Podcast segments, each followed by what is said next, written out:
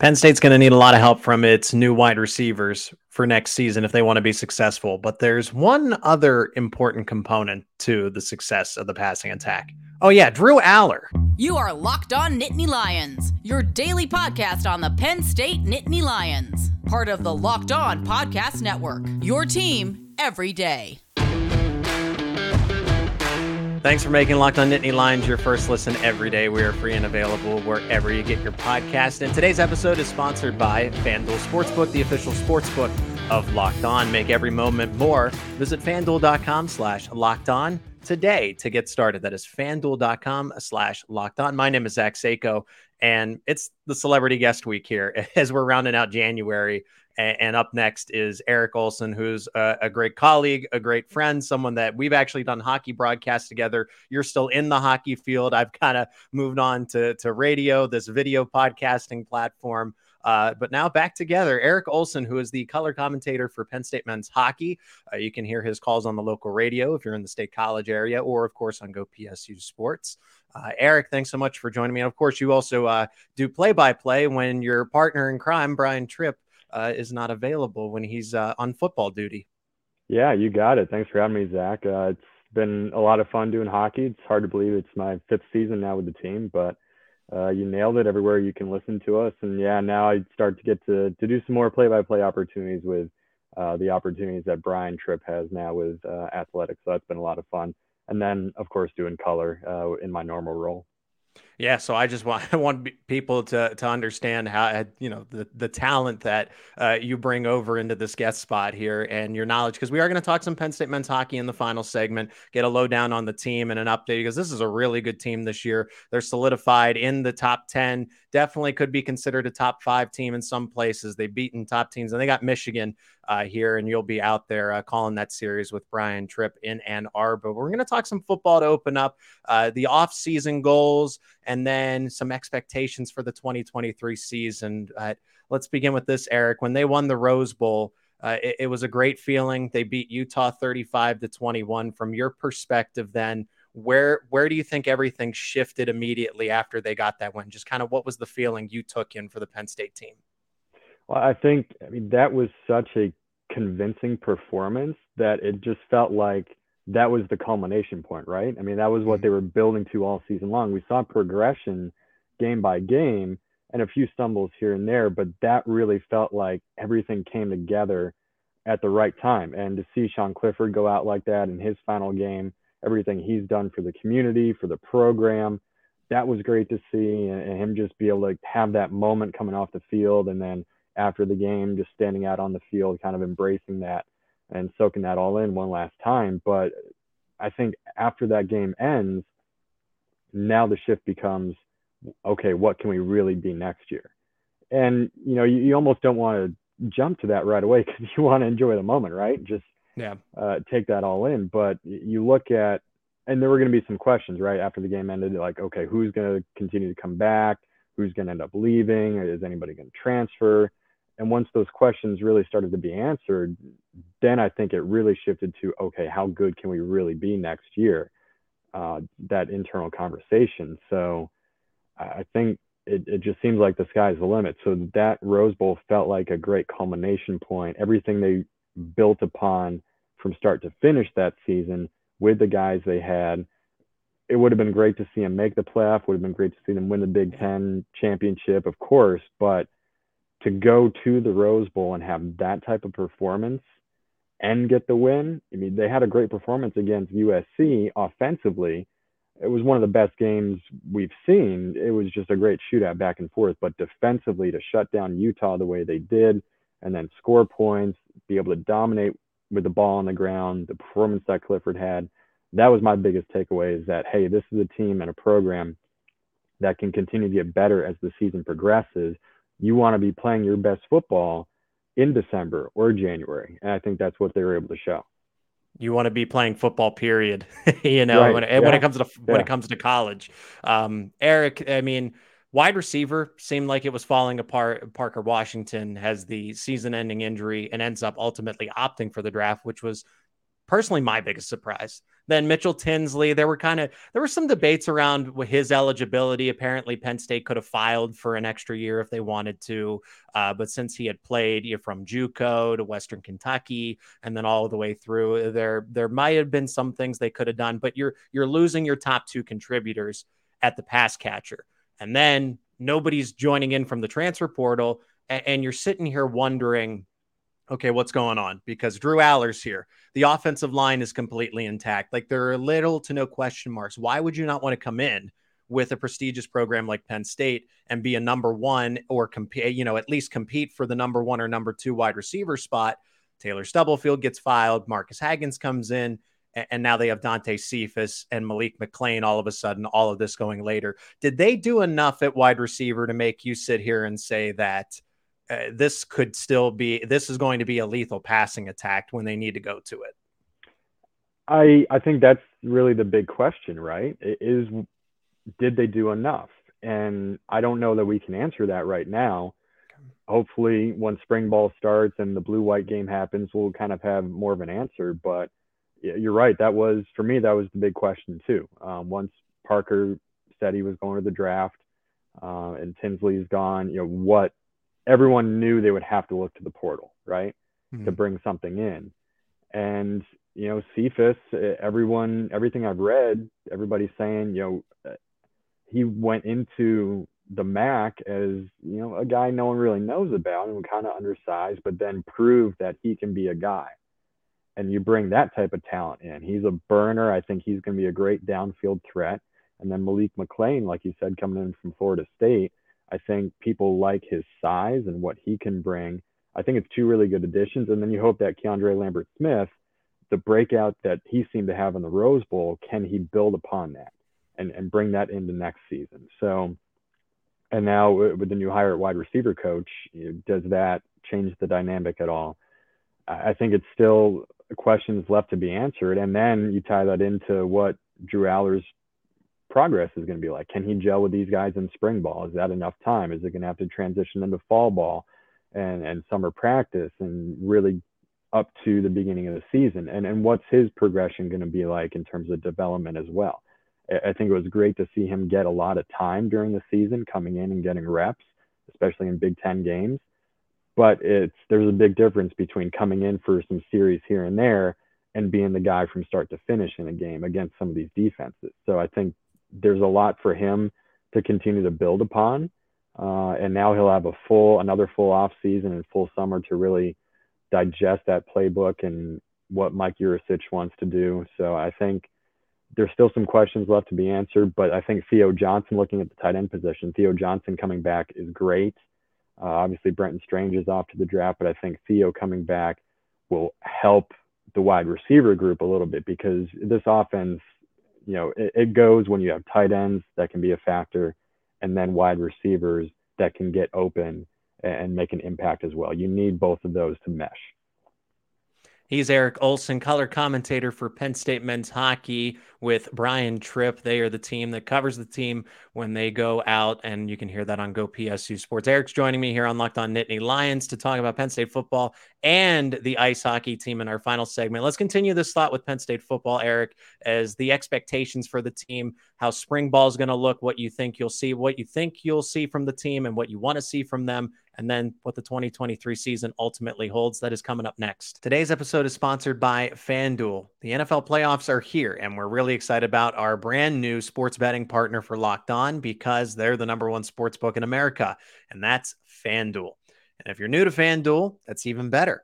They have so many great features that make sports betting fun and easy. New customers join today to get started with $150 in free bets guaranteed when you place your first $5 bet. You just sign up at fanduel.com slash locked on. FanDuel has all your favorite bets from the money line to point spreads to player props. Plus, you can even combine your bets for a bigger payout with the same game parlay. All on an app that's safe, secure, and super easy to use. So, football fans, don't miss out. Place your first $5 wager bet to get $150 in free bets. That's right, $150 in free bets. Win or lose, That's it. Win or lose at fanduel.com slash locked on. Make every moment more with Fanduel, the official sportsbook partner of the NFL. Thanks again for making Locked On Nittany Lions your first listen today. For your second listen today, you got to check out the brand new show, and that's Locked On College Basketball. Everything you need to know about college basketball in one place. Plus, you get to hear from big name experts, insiders, coaches, players, and more. That is Locked On College Basketball, available on YouTube and wherever you get your podcasts. My name is Zach Seiko. Eric Olson, special guest joining me today. He is the color commentator for Penn State men's hockey in the broadcast booth with Brian Tripp and Eric. We're going to talk Penn State men's hockey in our closing segment, but back to football. Uh, this is a team that's going to have a lot of expectations, but they still got to check off some boxes and some to dos. Uh, spring practices and, and, winter workouts are going to be that's that's where you get better. Every coach says it. Uh, the off season is when you get better, where you get better. H- how can Penn State get better in the spring season when we get to the Bloom white game when it comes around in April? What do you want to see? What are you looking forward to seeing? Uh, to say, you know, I feel comfortable with this team and any lofty expectations that we'll have for the fall. Well, I think number one, what we were just talking about, right, with the, the wide receiver group and, and what they can do offensively, I think that's something I'm looking forward to seeing most because that's w- where the big questions lie. Um, do we see anything in the blue white game that suggests that, or do they uh, kind of keep things under wraps a little bit? I don't know, and, and, hold that off to you know summer practice and fall ball. Uh, I, am curious to see that, but in terms of the rest of the development, uh, I'm excited to see what they can do as a group offensively. I think having most of the offensive line come back is great, especially Olu. It's huge to have him coming back. That was, to me, the most important position group last season.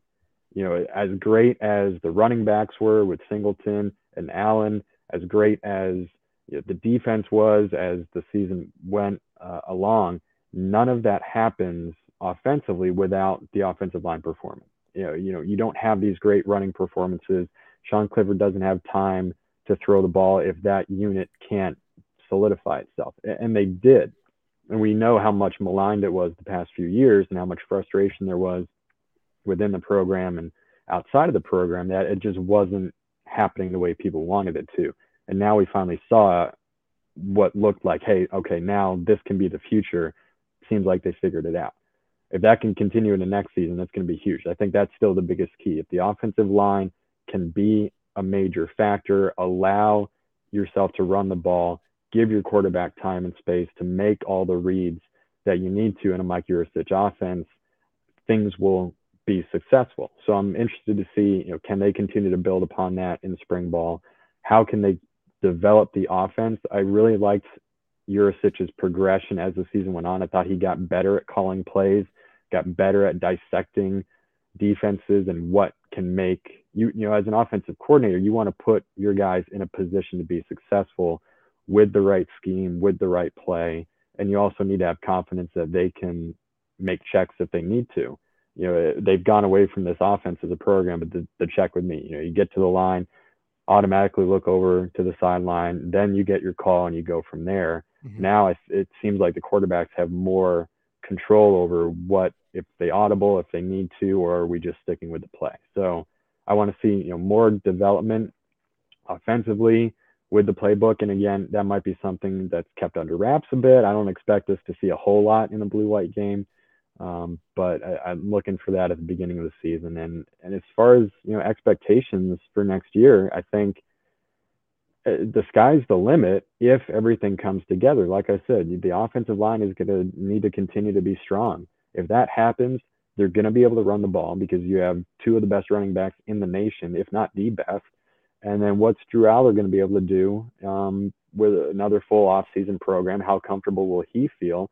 And what the wide receiver group is going to be like. If offensively they can get all that to mesh, there's no reason they can't put up points against anyone in the Big Ten. Defensively, I think they're in a great position with the guys they get brought back. And maybe the most important is Manny Diaz returning. Uh, you know, he everyone knows he loved to be head coach again at some point. He said that, but he also said he's not going to leave if it's not the right situation. So for him to come back for another year, I think is huge. I loved what the defense did as the season went on, especially with that culmination point being the Rose Bowl. And I think they're in a really good position to build upon that as well next year. Yeah, that's an excellent point. Everything that you brought up that uh, the offense is still going to have to go maybe through a little bit of a learning curve because you just went from a guy who was your four-year starter. I mean, he he conducted the offense and he had so many offensive coordinators, and yeah. it's about time that this Penn State team gets a little consistency. I mean, Brent Pry was that anchor defensively. You never really had to question, okay, who was coming in, what was going out. Uh, on offense, I mean, it was just a little bit of a revolving door there and at the wide receiver position coach. You mentioned the offensive line, and I, I don't, you know, I, I would agree that uh, they were a focal point. It starts up front. Every every coach will say that because it truly does. If your quarterback doesn't have time, uh, he's gonna he's gonna collapse under pressure, right? Um, but I think the running backs, Nicholas Singleton and Kaytron Allen, Eric, were they were the huge difference makers. And it was nothing against Keyvone Lee and Noah Cain, but they just didn't have it in, in the 2021 season. And that not having that running game, it, it just it, yes, the offensive line got better. You know, Juice Scruggs was back with the team. They were able to get a Hunter Nourzad. Landon Tengwall gets a little older. Caden Wallace gets more experience. Olu becomes what he becomes. They didn't have that the year before. I get that. But I, I feel like Nicholas Singleton and Kaytron Allen made it a lot easier for all of them to look better, right? Whereas yeah. Cain and Lee just couldn't do that. You know, Singleton's the home run, and Lee tried to be that and Noah Cain just lost what he had. Uh, and you know, I, I, I wish him all the best. You know, I don't want to see anyone not succeed that went to Penn State. Same thing with Keyvone Lee here. But I think those two individuals, and I'm going to be looking for them to take that next step because the first thing I think of is not Saquon Barkley and Miles Sanders because there wasn't that relationship between the two. Saquon Barkley was a featured back and, and, Miles Sanders wasn't even really a compliment. It was Saquon Barkley 90% of the time. And then whenever the man just needed a breather, um, I think of Reggie Bush and LenDale White be, between these two. And Singleton's yeah. Bush and LenDale White is Kaytron Allen, where, you know, the the home run hitting, and I think they can be better. I think they can both be Heisman contenders. I think eventually they'll both be first round picks, and they're only sophomores. Like we don't have them for one more season at Penn State. They got two more years to get even better. So, and then what's after them? So what I'm getting at is, I you know everyone's going to be focused on okay, can Drew Allar lead the offense? Can the receivers be able to get some form of a relationship with him? Dante Cephas isn't coming in over the summer.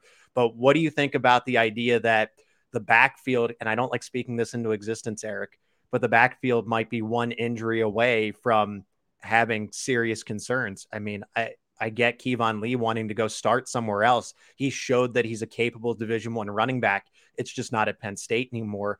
Uh, it, and it's going to be at some, some, select places that just need a guy like LSU needed a Noah Cain. Because um, I don't think he'll say, okay, go to Florida State or whatever and be the number one guy, or go to Alabama and be the number one guy. That's going to be a little too tough for Keyvone Lee, but he's also not a MAC running back either. Like I could see him landing at, let's just, I'm trying to think of one off the top, like Maryland. You know, Maryland could use Keyvone Lee's services, for example. And I'm not saying he's yeah. going to go there, but uh, do they need a guy, a running back in the portal? How closely are you paying attention to that group when all the eyes are going to be on the passing attack and Drew Allar? Yeah, I mean, it, you bring up a good point in that uh, the depth has taken a bit of a hit and injuries happen. So it's something I hadn't really thought about, but I'm sure they're thinking about it within the program. I think you have two guys right now that could be every down backs. and I think that's a huge benefit to have. I mean, Singleton, what he can do when he gets a little bit of space and hit that hole is incredible. But I think we also saw him get better as a pass protector as the season went mm-hmm. on. And then Kaytron Allen kind of brings more of that thunder. Uh, and he's fast too. I think his speed got better as the season went on. He can hit a hole and make you pay. And it'll also make you pay physically. So I, I think, uh, again, these guys did all that. They were only freshmen right? That's kind of hard to believe. They were only freshmen. So I true think now freshmen. sophomores, exactly. I, I, think now as as true sophomores, they're going to continue to develop physically and you know learn more of the game, be more comfortable in the offense. I think I'm pretty confident that either one of them could be a, a three down back if it was needed. If yeah. one of them, you know, God forbid, ha- happens to get an injury at any point during the year, I think they feel pretty good about where they're at. But boy, what, I mean, what what a great duo to have, right? And and you look at what Ohio, a team like Ohio State has had uh, over the years. You know, they it always felt like they had a great stable of running backs where you know you put one in on first and second down, and then here comes a guy on third down. He can make you pay too. And it never really felt like Penn State had that. I think they do now. Like you said, Saquon, he was the guy. You know, they didn't mm-hmm. have that rotation. Now you can rotate both Singleton and Allen in, and each one brings something a little bit different from the other, but they also have some similarities. Good luck defending that for a full 60 minutes. And what I like about having them switch on and off is that they're not as prone to injury, and it's not that yeah. you know if they were a three down back, that like oh that's you know they're they're gonna get banged up, they're gonna get hurt, they're gonna get tired real easily. No, no, no, no, that's that's not it. But it, it's like just kind of think about like using two cars when you're not using one you know you're going to preserve the gas in one when you're when you're using the other so when singleton and allen uh, take the field they're able to get that rest and they'll be able to have that strength and they'll be smarter and they'll be more rested as games go on so this um, i just i really I am concerned about not having a third option. Uh, Tank Smith has shown that he is capable, but there is a difference. And I've said this over multiple shows, Eric, that uh, Keyvone Lee and Tank Smith are two different running backs uh, when, yeah. it, when it comes to it in, in college football. So, Eric, real quickly before uh, we get into men's hockey, your specialty, but of course, you know football just as well as anyone here. Uh, this team, the expectations, at least for me, are college football playoff or Big Ten title. I think it's going to come down to Penn State and Michigan in Beaver Stadium. That's going to be the deciding factor. Ohio State, I think, will take a slight step back. I don't know that Kyle McCord and Devin Brown. They have a quarterback battle right now. I thought it was going to be full steam ahead with Kyle McCord, and now we're hearing that Devin Brown might have an inside track. So, with all that being said, for Penn State, if they don't make the college football playoff, first, do you have them making it there at this point in time? And then, second, if they don't make it, is it a disappointing season? I, it's tough. It, it, it's honestly tough to say because I think there's still so many unknowns. I, I'll qualify and say if everything reaches the potential that we see, if Allar comes in and plays great ball, if everything clicks offensively, if they stay healthy, the wide receiver group is strong, uh, defensively, they continue to build. I think the potential, the ceiling is playoff without a doubt. If all of that comes together, it's playoff or bust, in my opinion.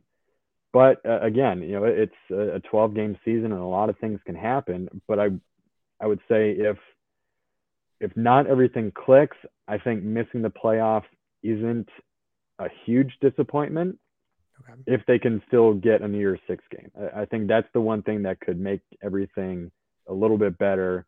You know, this year the Rose Bowl felt like a great reward mm-hmm. for what they did during the season. The way the structure is right now, before the playoff expands, it can feel like playoff or bust for a lot of teams, but having that reward of a New Year's Six can still be a great benefit. So I, I think there's still a lot of questions left to answer to be able to say, you know, is it playoff or bust? I think the potential is there for absolutely to be a playoff. But like you said, it's going to come down to that Michigan game. And I'm not writing Ohio State off yet. They're too good of a mm-hmm. program to write off. Uh, they have a great ability to just plug and play guys. Uh, quarterback will be the big question, but I think they still have so many offensive weapons that it, it might not make a difference. But those, it's always going to come down to those two games, Ohio State and Michigan. And of course, you have to take care uh, of business with Michigan State. Anything can happen uh, in that game. So the division is tough, and that doesn't make life easy. And uh, I think it's definitely going to come down to those two games to determine what your your fate is going to be with the playoff. It is Locked on Nittany Lions special guest Eric Olson from the Penn State men's hockey broadcast team. He does color commentary alongside Brian Tripp. I am Zach Seiko. We are going to be talking that top 10 team next, where they stand currently in the season, what the expectations are for that team, because they want to make the Frozen Four. They want to make the playoff. They want to be uh, one of those teams that uh, finally breaks through that glass ceiling for Penn State athletics. And we're going to discuss that all next. Welcome back to Locked on Nittany Lions. I'm Zach Seiko, your host as always, joined by a very special guest, and that is Eric Olson, color commentator for Penn State men's hockey. And Eric, you got a trip uh, here. You know, at the time of when this episode is going to be posted, uh, you might be for some people who are listening or watching, you'll be wheels up, ready to go to Ann Arbor. But that's going to be Friday and Saturday against number seven Michigan.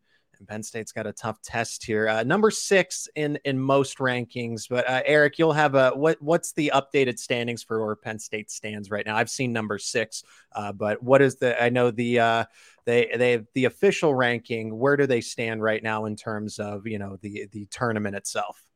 Yeah, so right now, you know, the polls you see, the rankings you see, they have them at six, and it, it's those rankings are essentially irrelevant college hockey is like what football used to be in the BCS system. They college hockey does have a committee, but the committee, when it comes to selecting for the NCAA tournament, always looks at what's called the pairwise. And the pairwise is a mathematical system that ranks every team in college hockey. So again, back to what the BCS was, there's a formula that factors in results, home and away, and non-conference opponent versus conference opponent, everything like that, and it ranks teams. So when it comes to the pairwise, Penn State is third in the country right now, which is a phenomenal spot to be in. And Minnesota is right up there at, at number one ahead of them. Then you have other Big Ten teams like Michigan and Ohio State in the top 10. Michigan State is just outside. Notre Dame is on the bubble right now, and Wisconsin is a bit further back the Big Ten is so unbelievably strong for hockey this year yeah. that there's the potential for six teams to make the NCAA tournament. It, that might not happen. I think we're probably realistically more looking at five. It really depends on what Michigan State and Notre Dame can do. But in that uh, ranking, Penn State is third. That's the one that matters the most right now. Those rankings and standings continue to update when results come in. And then by the end of the weekend on a Sunday or Monday, you can really look and see, okay, where is the team at after that weekend? But they're in third right now. That's the one that matters most because 16 teams make the NCAA tournament, mm-hmm. and the committee will look at who is one through 16. Of course, your conference tournament winners get an automatic bid, and then there's at larges after that. Yeah, and Penn State, why they're at number three for some people that don't know. I mean, they've beaten a number one Michigan team. They've beaten a number one Minnesota team on the road at the time. They've beaten ranked Michigan State teams. They've beaten ranked Ohio State teams. They just fresh off of uh, not only a win beating at Notre Dame in South Bend the first time, but then getting the win in that whiteout atmosphere, which was absolutely incredible, and then yeah. beating RIT. So this is a this is a team here, Eric. I just I, I, sit here and say because I talked about this on the radio a lot uh, when ESPN Radio State College was still around, and, and I talked about this with with Steve and, and with Brian.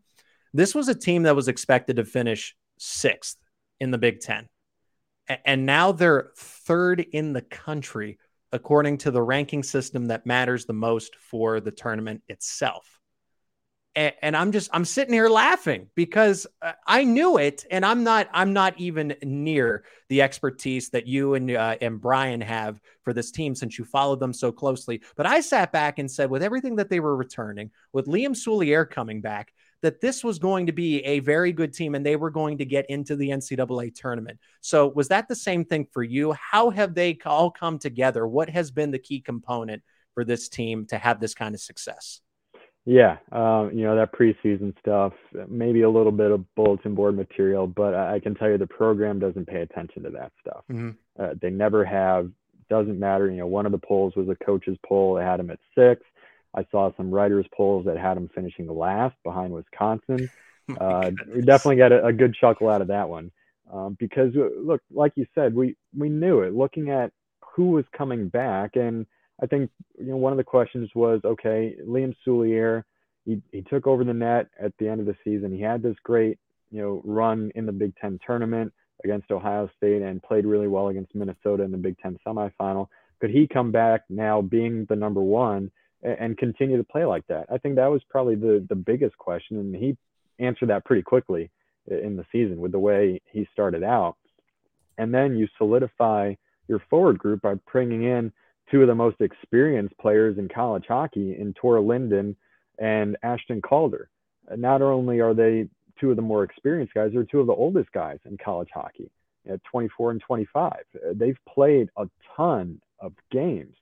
And, you know, Linden comes in as a center. They needed some center depth. He was brought in to be a really good centerized guy, winning faceoffs and playing a 200 foot hockey game, meaning he's good offensively, but also mm-hmm. really good coming back to the neutral zone and defending. He can kill penalties as well. He has been a phenomenal addition.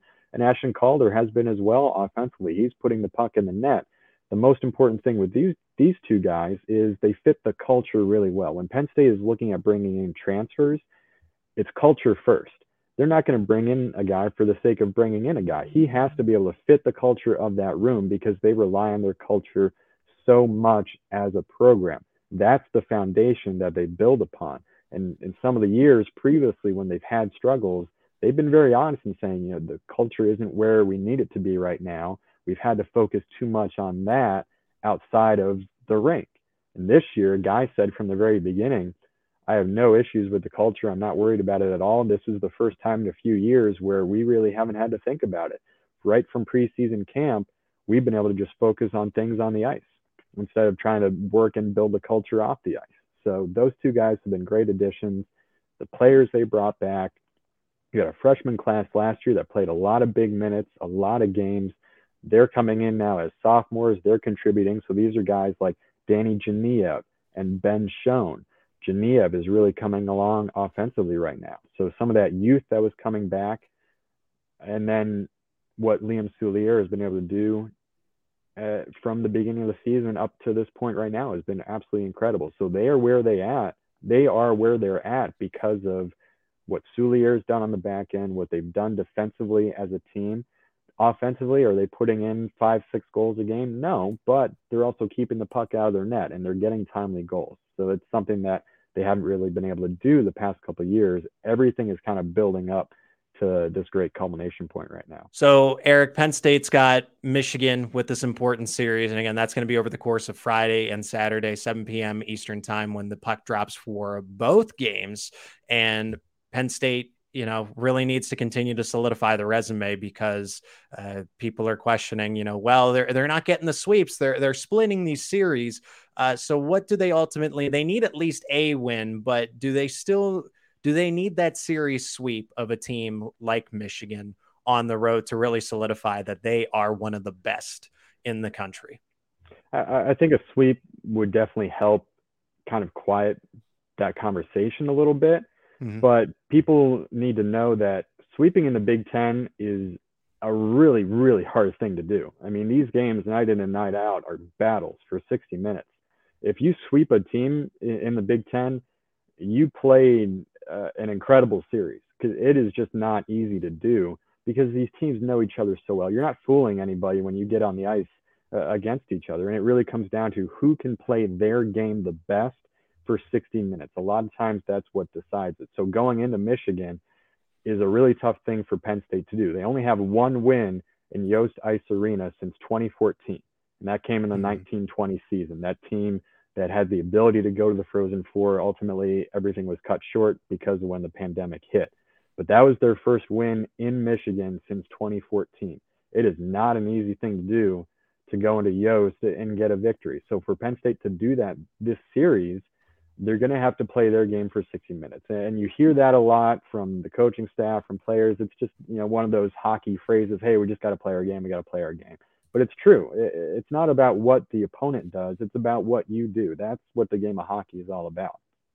So for Penn State, that's being responsible in their own end of the ice defensively, getting pucks out quickly. They want to get it in the attacking zone as fast as they can and go to work offensively, winning some battles of course, everybody everybody knows they want to shoot the puck and shoot the puck a lot.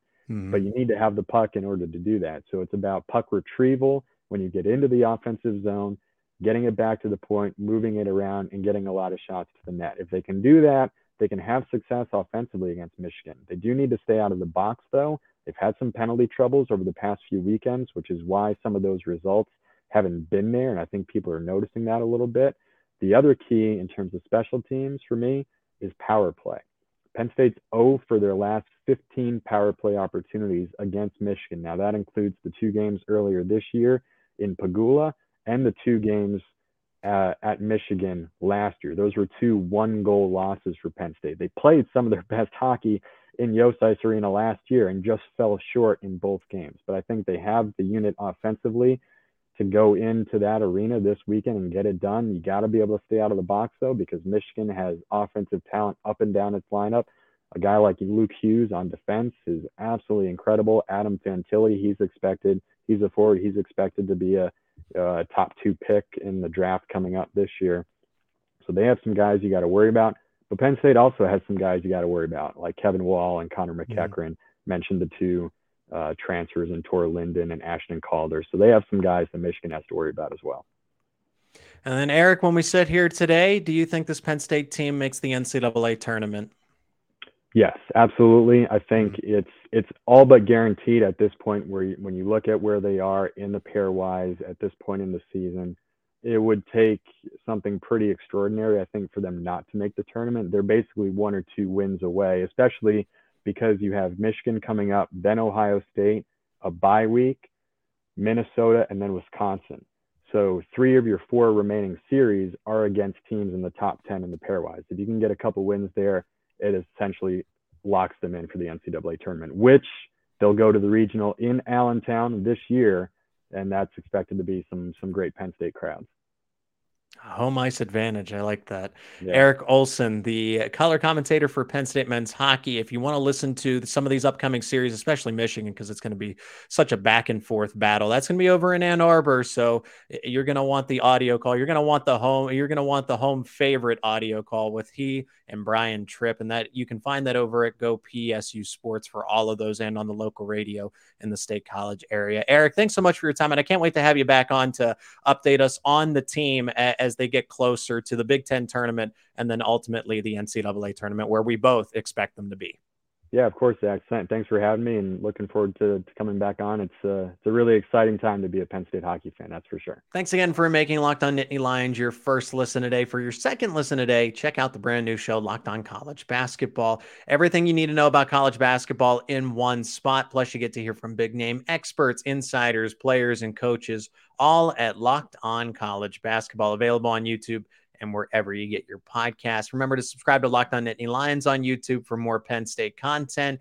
It was uh, awesome to get the Penn State men's hockey perspective from Eric today, but we're going to have more on football. Uh, Hawkins will be joining us for a brand new episode. We're going to talk about some breakout players as well for the 2023 season. Keep it right here on Locked On Nittany Lions for all that and more.